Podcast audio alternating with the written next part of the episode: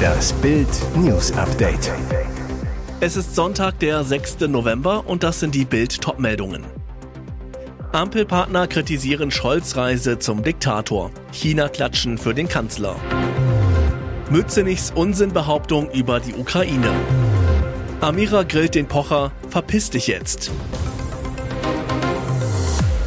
Nach der Reise ist wie vor der Reise. Olaf Scholz fängt sich China klatschen.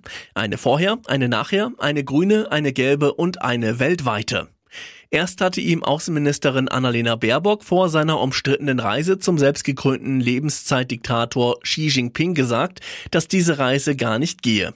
Den Termin hat der Kanzler gewählt, so Baerbock trocken auf die Frage, ob der Zeitpunkt gut sei. Und ansonsten hatte sie ihm aus Usbekistan über die Presse mitgegeben, dass sich seine China-Politik ändern müsse.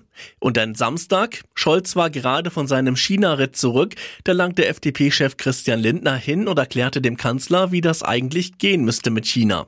Nur was in China Deutschen erlaubt ist, kann Chinesen auch in Deutschland erlaubt werden, sagte er der Welt am Sonntag. Gemeint, so kann das nicht weitergehen. Grünen Baerbock und FDP Lindner nehmen China Scholz in die Zange. Was Lindner dem Kanzler über die Presse mitteilt, wenn China deutschen Firmen eigene Firmengründungen verweigert, dann können sich die China-Konzerne auch hier gehackt legen und maximal ein Joint Venture eingehen. Und wenn deutsche Firmen sich nicht an chinesischer Infrastruktur beteiligen können, dann geht das umgekehrt eben auch nicht. Gemeint auch, wenn wir in China keinen Hafen kaufen dürfen, dann kann der Kanzler das hier auch nicht für die Chinesen durchboxen, wie in Hamburg gerade geschehen. SPD-Fraktionschef Rolf Mützenich macht Stimmung gegen die Ukraine und verbreitet dabei Falschbehauptungen. Auf einem Debattenkonvent seiner Partei am Samstag sagte Mützenich, ich bin schon irritiert gewesen, dass ich von der ukrainischen Regierung auf eine Terrorliste gesetzt wurde. Hintergrund, Mützenich gilt in der Ampelregierung als der Verhinderer von Waffenhilfen an die Ukraine, ruft das angegriffene Land immer wieder zum Nachgeben gegen Putin auf. Natürlich verpackt als Friedenspolitik und der nachweislich falschen Behauptung, der Kriegshunger Russlands könne vom Angegriffenen am Verhandlungstisch gestillt werden.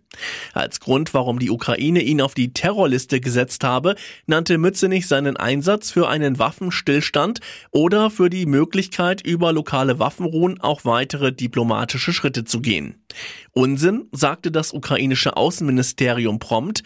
Die ukrainische Regierung führt keine Terrorliste, schrieb Außenamtssprecher Ole Nikolenko am Samstagabend auf Facebook.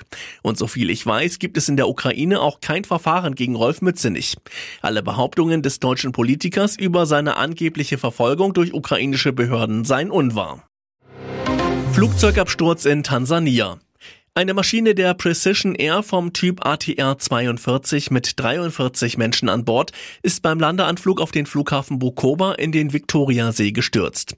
Das Flugzeug war um 6 Uhr morgens von der Hauptstadt Dar es Salaam aus gestartet.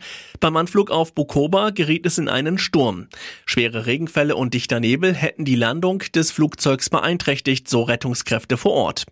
Eine genaue Untersuchung zum Grund des Absturzes steht noch aus. Mindestens 26 Menschen wurden bei dem Absturz Absturz verletzt und in ein nahegelegenes Krankenhaus gebracht. Die Rettungsaktion dauerte vorerst an. Nach ersten Informationen gab es keine Toten. Die Ehe von Oliver und Amira Pocher wirkt ziemlich gleichberechtigt. Doch jetzt offenbart er bei Grill den Hensler die eher klassische Rollenverteilung in der Küche. Ich zahle und sie kocht, so Olli Pocher, und sagt weiter, ich liebe das und habe mir das genauso ausgesucht. In der Erziehung der Kinder sei er der entspannte Typ und Amira die strenge.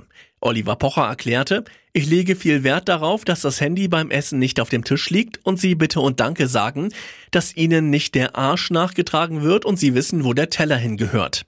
Wenn Sie sich an die Regeln halten, können Sie eine relativ gute Zeit bei uns haben. Ich bin bei der ganzen Erziehung aber auch eher der Good Guy. Amira Pocher stimmt zu, ja, die strengere bin tatsächlich ich, das bekommt auch Olli schnell zu spüren. Schon beim Kochen der Vorspeise sind der französische Sternekoch Martin Klein und Amira Pocher sichtlich genervt von dem Comedian. Anstatt sich aufs Kochen zu konzentrieren, klopft Pocher nur Sprüche. Amira ermahnt ihn, Olli, musst du jetzt den Kasperle machen? Als er dann noch den Akzent des Kochcoaches nachäfft, platzt Amira der Kragen. Sie blöfft ihren Ehemann an, verpiss dich jetzt. Da brodelt es gewaltig am Herd. Und jetzt weitere wichtige Meldungen des Tages vom Bild Newsdesk. Ungeachtet des Todes einer Radfahrerin nach einem Lkw-Unfall in Berlin machen Klimademonstranten mit ihren Straßenblockaden weiter. Die Gruppe Letzte Generation veröffentlichte am Freitag Fotos zu Aktionen und schrieb, wir setzen die Blockaden in Berlin fort. CDU und CSU fordern jetzt, dass der Staat konsequenter gegen radikale Klimaaktivisten durchgreift. Dazu wollen die Unionsparteien nächste Woche im Bundestag einen Antrag einbringen, in dem neue Maßnahmen gefordert werden. Straßenblockieren, die die Durchfahrt von Polizei, Feuerwehr und Rettungsdiensten behindern, soll eine Mindestfreiheitsstrafe drohen. Klimakaoten sollen bei Wiederholungsgefahr vorbeugend in Unterbindungsgewahrsam genommen werden können. Auch für die Beschädigung oder Zerstörung von Kulturgütern ist eine Mindestfreiheitsstrafe anstatt der bislang geltenden Geldstrafe vorgesehen. Der Antrag der Union ist eine Initiative von CSU-Landesgruppenchef Alexander Dobrindt. Klimaprotest darf kein Freibrief für Straftaten sein, sagte Dobrindt zu Bild am Sonntag. Es braucht deutlich härtere Strafen für Klimakaoten, um einer weiteren Radikalisierung in Teilen dieser Klimabewegung entgegenzuwirken und Nachahmer abzuschrecken. Die Entstehung einer Klima-RAF muss verhindert werden. Was für ein abscheuliches Verbrechen. Der ehemalige Polizist Michael Walwa ist am Freitag in New York verurteilt worden, weil er seine beiden Söhne, einen Zehnjährigen und den Achtjährigen Thomas, gezwungen hat, 16 Stunden lang auf dem Betonboden einer eiskalten Garage zu liegen. Die Temperaturen betrugen etwa minus 6 Grad. Thomas Walwa starb im Januar 2020 an den Folgen der Horrornacht. Der Ex-Polizist wurde in vier Fällen der Gefährdung von Kindern für schuldig befunden und muss mit der Höchststrafe rechnen, bedeutet lebenslänglich Gefängnis. Ein Gerichtsmediziner hatte den Tod des Jungen als Mord eingestuft und festgestellt, dass Unterkühlung die Hauptursache für das Versterben des Achtjährigen war. Laut Staatsanwaltschaft litt Thomas unter Autismus. Auch der zehnjährige Bruder ist autistisch. Die Staatsanwaltschaft wirft Michael Walwa außerdem vor, nichts unternommen zu haben, um ihm zu helfen, als der Junge vor seinen Augen starb. Dann belog er Polizei und Rettungskräfte. Ein Sanitäter, der an jenem Tag darum kämpfte, Thomas Leben zu retten, sagte aus, dass Walwa keine Emotionen, kein Gefühl der Besorgnis für seinen Sohn zeigte. Der Ex-Polizist hatte erklärt, sein Sohn habe sich den Kopf von einem Türrahmen gestoßen. Zudem hat Walwa die Jungs mehrfach geschlagen und ließ sie hungern. Ihre Lehrer sagten während des Prozesses aus, dass die beiden mit blauen Flecken zur Schule kamen und oft so hungrig waren, dass sie Krümel vom Boden aßen. Hier ist das Bild News Update. Und das ist heute auch noch hörenswert. Management bestätigt seinen Tod. Ertrank Aaron Carter in der Badewanne. Aaron Carter, der Bruder von Backstreet Boy Nick Carter, ist gestorben. Der Rapper und Schauspieler wurde am Samstagmorgen gegen 11 Uhr Ortszeit tot in seinem Haus in Lancaster, Kalifornien gefunden. Zuvor sei die Polizei alarmiert worden, dass ein Mann in seiner Badewanne ertrunken sei, berichtet das US-Portal TMZ. Carters Agent Roger Paul hat den Tod des Sängers auf Anfrage der deutschen Presseagentur bestätigt. Der Manager beruft sich dabei auf die Mutter Carters. Sie rief mich an und sagte, ihr Sohn sei tot, sagte Paul in einem Telefonat. Alle weiteren Einzelheiten und Umstände würden geklärt und dann mitgeteilt, hieß es. Carters Verlobte Melanie Martin sagte TMZ, mein Verlobter Aaron Carter ist gestorben. Ich liebe Aaron von ganzem Herzen und es wird eine Herausforderung sein, einen Sohn ohne Vater aufzuziehen. Sie bat darum, die Privatsphäre ihrer Familie zu respektieren. Wir sind immer noch dabei, diese traurige Realität zu akzeptieren. Eure Gedanken und Gebete sind uns sehr willkommen. Die offizielle Todesursache ist noch nicht bekannt. Die Leiche des Sängers soll obduziert werden. Die Polizei ermittler auch in Richtung Mord, jedoch handele es sich dabei laut TMZ um eine Standardprozedur. Ernste Bedenken wegen Lauterbach-Plan. Klinikpatienten sollen zu Hause schlafen. Eigentlich eine charmante Idee. Patienten sollen künftig nicht mehr in Kliniken übernachten, sondern ab nach Hause ins eigene Bett. So irgend möglich. Ambulantisierung heißt der technische Begriff für das, was mittels der umfassenden Krankenhausreform vorangetrieben werden soll, die Gesundheitsminister Karl Lauterbach plant. Der Grund? In Deutschland wird im internationalen Vergleich sehr viel stationär behandelt. In Dänemark etwa werden 80 Prozent der Leistenbrüche ambulant verarztet, hier sind es 20 Prozent. Also forciert der Gesundheitsminister die sogenannten Tagesbehandlungen in Kliniken. Dazu soll der Katalog der Eingriffe, die dort ambulant vollzogen werden können, erweitert werden. Krankenkassen und Patientenschützern schwant nichts Gutes.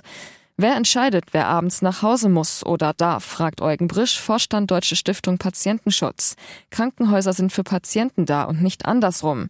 Gerade demente und pflegebedürftige Menschen seien die Verlierer. Auch die allgemeine Ortskrankenkasse hat ernste Bedenken. Patienten, die sonst per Taxi oder Krankentransport einmal hin und her gefahren würden, müssten jeden Morgen und Abend neu kutschiert werden, warnt die AOK-Vorstandsvorsitzende Dr. Carola Reimann. Auch die Krankenhäuser müssten eigentlich dagegen sein, da ambulante Eingriffe bisher deutlich weniger lukrativ waren als stationäre. Der Grund für das überraschende Einverständnis der Kliniken ist einfach. Künftig soll die ambulante Behandlung im Krankenhaus wie eine stationäre entlohnt werden, also deutlich höher. Elon Musk hat uns alle belogen, auch deutsche Twitter-Mitarbeiter gefeuert. Twitters neuer Eigentümer und Firmenchef Elon Musk lässt seiner Rauswurfankündigung Taten folgen und entlässt die Hälfte seiner rund 7500 Konzernmitarbeiter. Auch zahlreiche der rund 50 Twitter-Mitarbeiter in Deutschland sind betroffen. Per E-Mail erfuhren sie, ob sie bleiben dürfen oder gehen müssen. Auch Elisa B., Name geändert, bislang Teil des Frankfurter Twitter-Teams, ist gefeuert. Gegenüber Bild am Sonntag macht sie dem Firmenchef schwere Vorwürfe. Elon Musk hat uns alle belogen. Musk habe erst kürzlich massenhafte Entlassungen verneint. Doch jetzt kam die Mail und die Gewissheit. Elisa ist von Musks Verhalten entsetzt. Ich bin so traurig, es ist ein Schock. Ich habe an die Idee hinter dem Unternehmen geglaubt. Seit Musk Twitter übernommen hat, ist die Atmosphäre im deutschen Team sehr schlecht. Auch die verbliebenen Mitarbeiter sind jetzt verängstigt und überlegen sich, ob sie länger bleiben wollen. Es finde praktisch keine interne Unternehmenskommunikation mehr statt. Niemand wusste, was geschieht. Mein Mail-Account wurde gesperrt, als die Meldungen über die Entlassungen auftraten. Weitere spannende Nachrichten, Interviews, Live-Schalten und Hintergründe hört ihr mit Bild TV Audio. Unser Fernsehsignal gibt es als Stream zum Hören über TuneIn und die TuneIn App auf mehr als 200 Plattformen, Smart Speakern und vernetzten Geräten.